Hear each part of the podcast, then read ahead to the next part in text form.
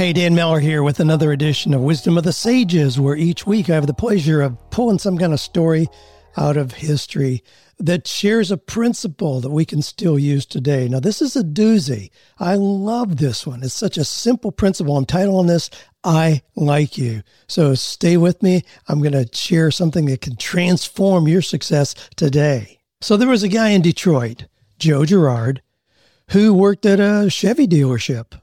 I became wealthy in the process, making hundreds of thousands of dollars a year. And this was years ago. Now, with such an income, we might assume that he was a high level General Motors executive, or maybe he owned the Chevy dealership. But no, he made his money as a salesman on the showroom floor. But he was phenomenal at what he did. For 12 years straight, he won the title of number one car salesman. He averaged more than five cars and trucks sold every day he worked and he's been called the world's greatest salesman by the Guinness Book of World Records. Now, for all his success, he really employed a very surprisingly simple process.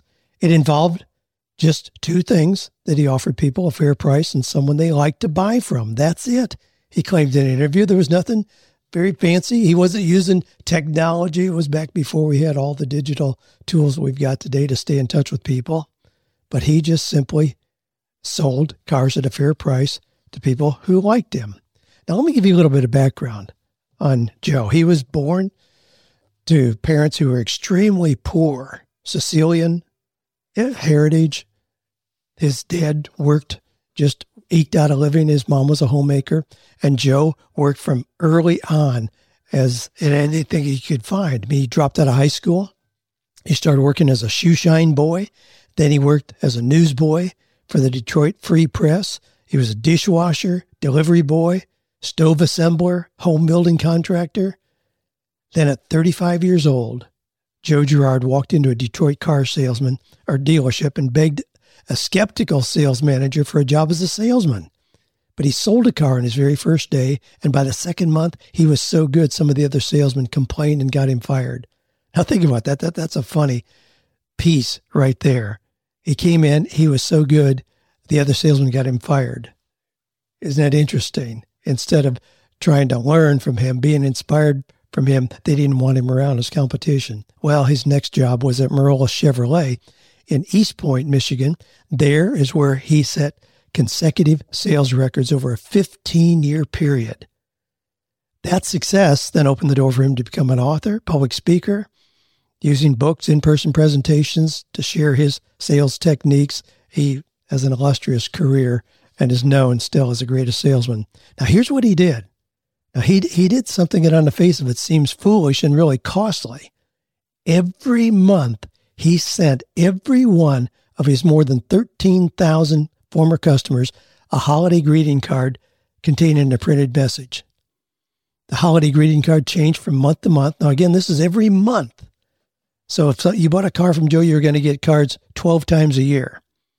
So it didn't matter if it was Happy New Year, Happy Valentine's Day, Happy Thanksgiving. You know, there's holidays for everything. He would send a card, but the printed message on the face of the card never changed. It read, I like you. That's all. As Joe explained it, there's nothing else on the card, nothing but my name. I'm just telling them that I like them. Now, that's like not a complicated system at all. Think about the simplicity of that. Think about how hungry people are to hear that somebody likes them, somebody approves, somebody affirms them. Just that hunger. Think about what you're doing now. Doesn't matter where you're working, what you're doing, what kind of business you have. Think about the power of that. I see that here in our community where there are a lot of people who have really antagonistic relationships with the people who do their yard work, their pool work, trim the trees, and whatever. Joanne and I don't. The people we have, they would do anything for us. I mean, I do a lot of landscaping myself, and I often have a big pile of debris to be taken away. Well, that's extra work for our yard guys. That's not what they contracted for. They love doing it. Now, I reward them from time to time, but they love doing it just making them feel valued, making them, letting them know how much we appreciate them. The gals that come by, you know, and clean our house, we love those gals. They're like part of our family. It's not antagonistic. We like you. We love what you're doing.